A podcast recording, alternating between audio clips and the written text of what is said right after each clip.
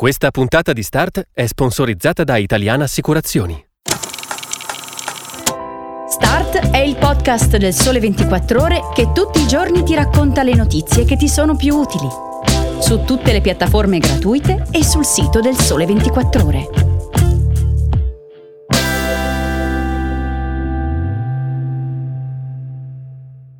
Buongiorno e benvenuti a una nuova puntata di Start. Oggi parleremo di collezionare suoni, di visitare paesaggi acustici e di paesaggi di carta. Sono Nicoletta Polla Mattiot e domenica 26 novembre e stiamo per cominciare un viaggio nelle storie più interessanti della settimana, selezionate per voi da How to Spend It, il supplemento del Sole 24 ore dedicato alla moda, all'arte, al design, ai viaggi e ai piaceri del tempo libero. Benvenuti dunque all'edizione weekend di Start.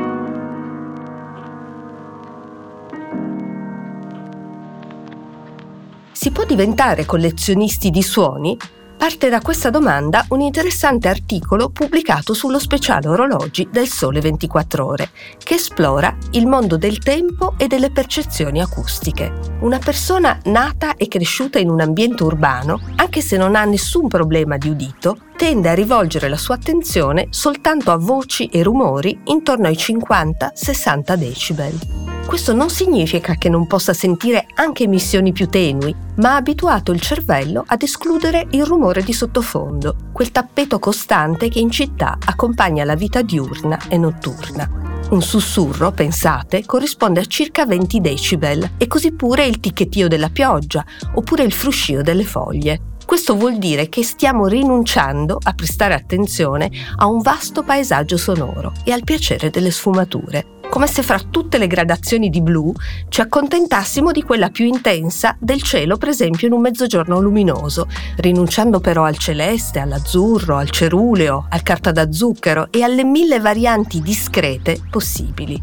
Sono queste riflessioni che muovono un interessante filone della ricerca artistica contemporanea, il tema della rieducazione acustica, anche in chiave ecologica. Nel mondo dell'orologeria, l'attenzione al dettaglio, lo scrupolo per la minuzia, il rigore per la mano che crea deve aver facilitato il compito. Il lusso di sentire il tempo, di scandirne il ritmo con gong tersi, precisi, fa parte dell'ordinaria maestria necessaria per costruire un orologio ed è una delle complicazioni più antiche e ricercate un segnatempo a ripetizioni minuti richiede da 2 a 300 ore di assemblaggio e un secondo solo per percepire la differenza, per capire se è fatto bene oppure no. Ci sono case orologere dove il suono è così identitario che la convalida finale è riservata solo alla massima carica d'azienda, il presidente. Una tradizione che si tramanda da generazioni perché i rintocchi profondi dei minuti e delle ore sono il racconto di competenze storiche accumulate nel tempo, una vera firma acustica, inconfondibile. C'è poi un'invenzione datata 1783 che ha cambiato la storia della suoneria da polso e la molla con cui venne sostituito il campanello delle origini.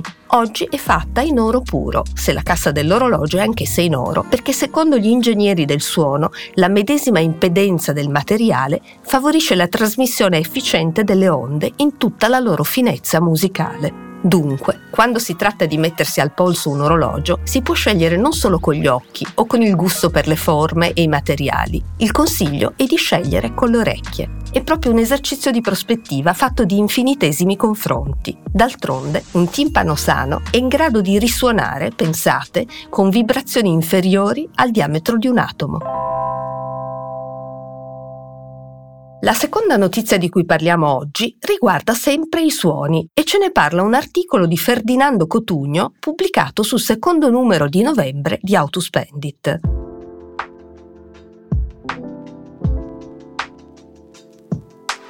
Quest'anno una commissione di scienziati è al lavoro per trovare il punto esatto in cui osservare l'inizio dell'antropocene, l'era geologica che ha preso avvio quando gli esseri umani hanno cominciato a cambiare la forma fisica del nostro pianeta. Gli esperti sono alla ricerca di quello che in geologia si chiama il chiodo d'oro e ritengono di averlo trovato sul fondale di un grande specchio d'acqua dell'Ontario, in Canada, Lì sarebbe visibile il codice a barre completo dell'umanità. Dentro gli strati sottomarini del lago ci sono le tracce di tutto quello che abbiamo fatto e che siamo diventati. Test nucleari, CO2 in atmosfera, inquinamento dell'aria, colonizzazione di alluminio, cemento e plastica. Ma l'antropocene è anche e soprattutto un cambiamento acustico. E questa è l'ipotesi da cui è partito il ricercatore Louis Braddock Clark, che alla Biennale Musica di Venezia ha presentato un lavoro intitolato Weather Gardens. È un'installazione che si ascolta col corpo, prima ancora che con le orecchie, perché l'artista ha raccolto infrasuoni su una banda compresa fra 0 e 20 Hz, impossibili quindi da sentire per un essere umano li ha registrati con microfoni speciali e li trasmette dentro l'opera attraverso tre pannelli metallici ultrasensibili. Sentite come racconta la sua idea. Ho provato a creare una prospettiva sonora di cosa significa antropocene. Questi rumori fanno vibrare gli occhi e lo stomaco, qualcuno li trova angoscianti, per altri invece è una sensazione quasi liberatoria, come essere dentro a un rave techno, ma intimo. Clark ha costruito, insieme a un team di tecnici specializzati, dei microfoni barometrici che misurano la pressione. Sono modellati sull'esempio di quelli che venivano piazzati per captare le esplosioni dei test nucleari. Lui invece li usa per raccogliere i suoni di iceberg che collassano, di vulcani che esplodono, delle città in continuo movimento, delle guerre lontane ne ha posizionati quattro, uno su un ghiacciaio nel nord della Groenlandia, uno su un vulcano al centro dell'Atlantico, uno in Olanda e uno a Venezia, nei dintorni dell'Arsenale. I microfoni sono in grado di ricevere i suoni locali, spiega. Per esempio, a Venezia si sente il rumore profondo delle tantissime barche che attraversano i canali, ma anche i rumori a grande distanza, gli aeroplani in cielo, i movimenti dell'Etna e persino i bombardamenti in Ucraina questa pasta sonora è stata assemblata per diventare 50 minuti di musica, o forse dovremmo dire 50 minuti di rumore. E questo il paesaggio sonoro dell'antropocene, il suono di un pianeta che cambia, dove la strumentazione rende udibile l'inudibile, e cioè la crisi climatica, il collasso ecologico, le ferite inferte dall'uomo all'equilibrio naturale ancora una volta si possono fare scoperte con le orecchie anziché con gli occhi.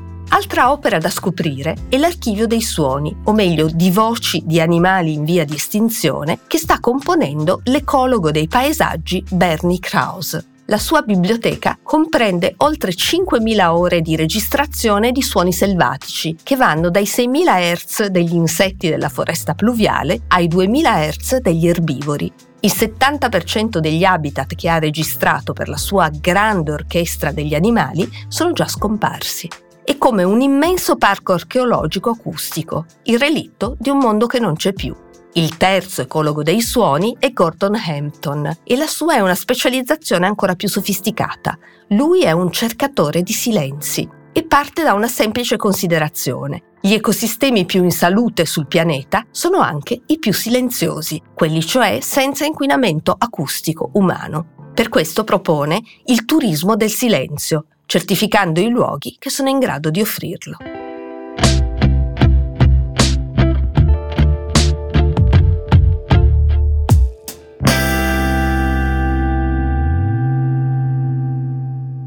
A proposito di sensibilità per tutto quello che è prezioso e fragile, la terza storia di questa settimana è dedicata agli artisti della carta.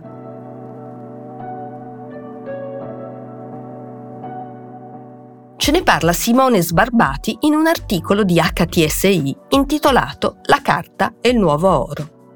Incominciamo dal supporto. A livello di tecnologie e di ingredienti, il settore cartario continua a evolversi. Esistono manufatti ricavati da alghe, da scarti dell'industria conciaria, agroalimentare e tessile, persino carte ricavate da polvere di pietra, anziché da cellulosa vegetale.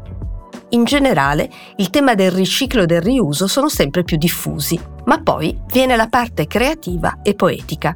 La carta non solo come supporto di contenuti, libro, giornale o manifesto che sia, ma la carta come prezioso, leggerissimo, eclettico materiale scultoreo. Si parte dalla tradizione degli origami per arrivare fino al lavoro dei paper cut artist. installazioni, favole senza parole, pezzi dalla complessità impressionante soprattutto se paragonata all'apparente semplicità della materia prima. Qualche esempio di questo lavoro insieme minuzioso e scenografico ce lo offrono le intricatissime creazioni del britannico Rogan Brown. L'artista si ispira alle strutture delle cellule, dei microbi e delle spore e si muove in uno spazio in cui la scienza e la fantascienza si incontrano e si fondono diverso il percorso della giapponese Noriko Ambe, che sagoma la carta facciata dopo facciata, mettendo insieme migliaia di fogli per creare incredibili stratificazioni che assomigliano a mappe topografiche e strutture geologiche. Il taglio finale lo dà con un coltello. In alcuni casi, le qualità uniche della carta si prestano a ingannare i sensi di chi guarda. Per esempio, lo scultore cinese Li Hongbo incolla migliaia di pagine una sull'altra, crea una struttura nido d'ape che si apre e chiude a fisarmonica. Con questo sistema riproduce vasi antichi e busti che sembrano di marmo, ma al tocco della mano si rivelano flessibili, tanto da aprirsi e allungarsi a piacere. In Oriente il Kyrie è una forma d'arte secolare e significa letteralmente disegni intagliati è nata per produrre decorazioni di carattere sacro e consiste nel ricavare figure complesse da un unico foglio di carta. La maestra contemporanea di questo stile è la giapponese Masayo Fukuda, che dà il meglio di sé nella rappresentazione del mondo animale e vegetale. Pesci, meduse, polipi prendono corpo dalla creazione del negativo della figura. Curiosi anche gli strumenti utilizzati, L'italiana Domitilla Biondi si serve di una serie di bisturi per intagliare i suoi disegni a rilievo. L'ucraina Asia Kozina compone con compasso, righello e scalpello a mano libera e crea giganteschi, folli copricapo a forma di vascelli, animali, caschi storiati.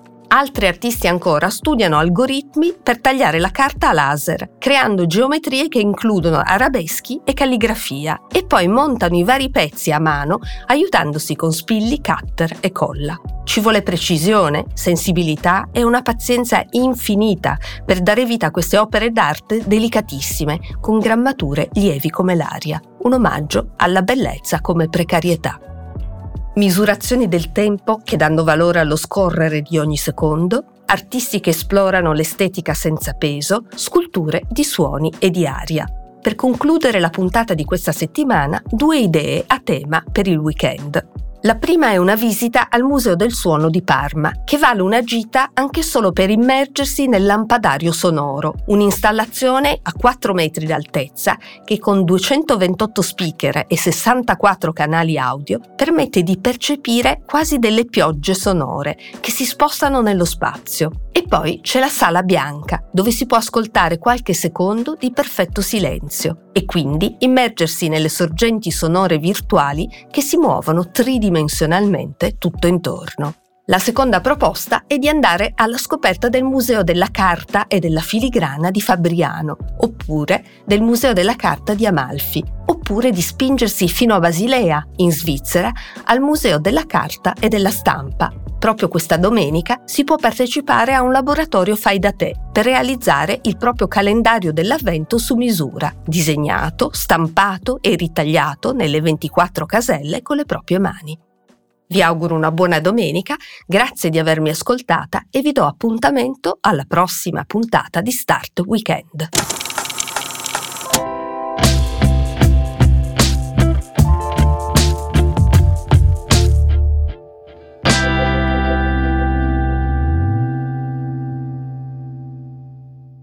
Questa puntata di Start è sponsorizzata da Italiana Assicurazioni.